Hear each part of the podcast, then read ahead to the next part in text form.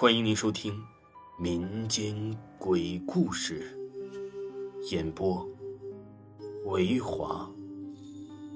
如果您喜欢维华讲的民间鬼故事，那您就不要吝啬您的小手，点个赞，关注一下再走吧。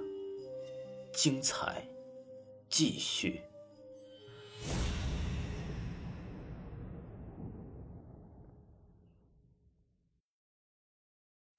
我闺蜜的亲身经历。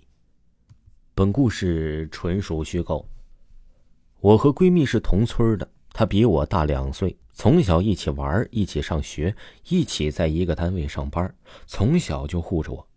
我脾气不好呢，她也一直迁就我，不是姐妹，却胜似亲姐妹。我对她一直都存有感恩的心。我一直以为啊，她在外面很强势，因为她一直护着我。我也以为他一直很棒，因为有活儿他总是抢着干。直到最近听他讲述自己的经历，我才忽然发现他的身体应该是属于那种外强中干那种。她的婆家是我们这边南边的山上一个村子里，在刚生了孩子的那段时间呢，她在婆家住，莫名其妙的就跪在了地上哭，别人问她怎么了。他也不说话，眼神空洞，一直流泪。个把小时就恢复正常了。问他刚才咋回事呢？他说他不知道。后来再出现这种情况的时候，她婆婆就拿着个破铁盆，用棍子敲着，大声骂她，就恢复正常了。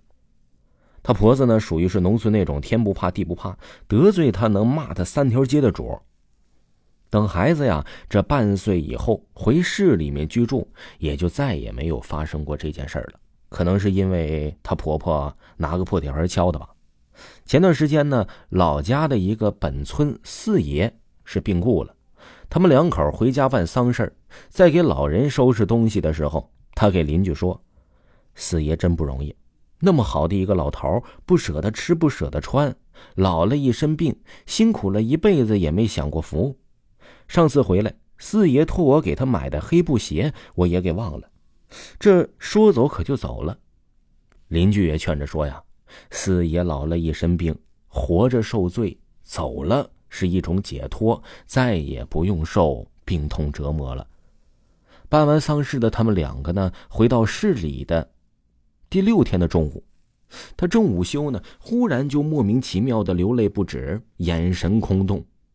缓慢起床，先围着客厅啊，先转了一圈然后挨着屋子转。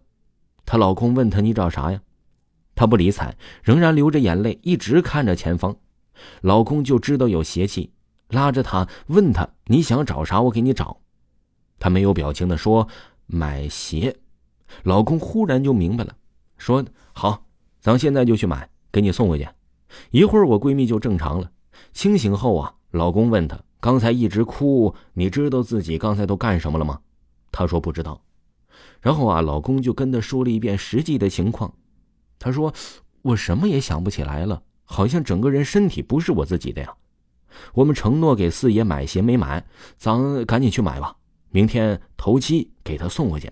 第二天呢，他们就把鞋给拿回去了。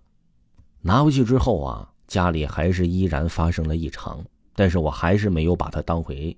特别大的事儿，之后呢，我的家里人呢就类似找了一个神婆帮忙解决了一下，烧了点符水，把那个符水喝下去之后啊，过了几天之后，一切就都迎刃而解了。我也不知道这个事儿到底是真的还是假的，反正就分享给你们吧。听众朋友，本集播讲完毕。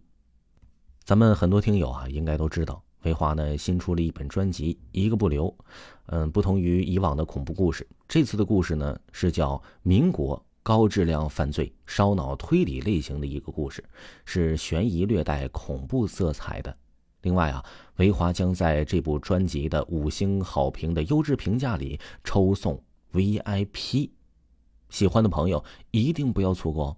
另外，这部专辑啊是限时免费的，咱们的听友都可以畅听。赶快听起来吧，咱们下期再见吧。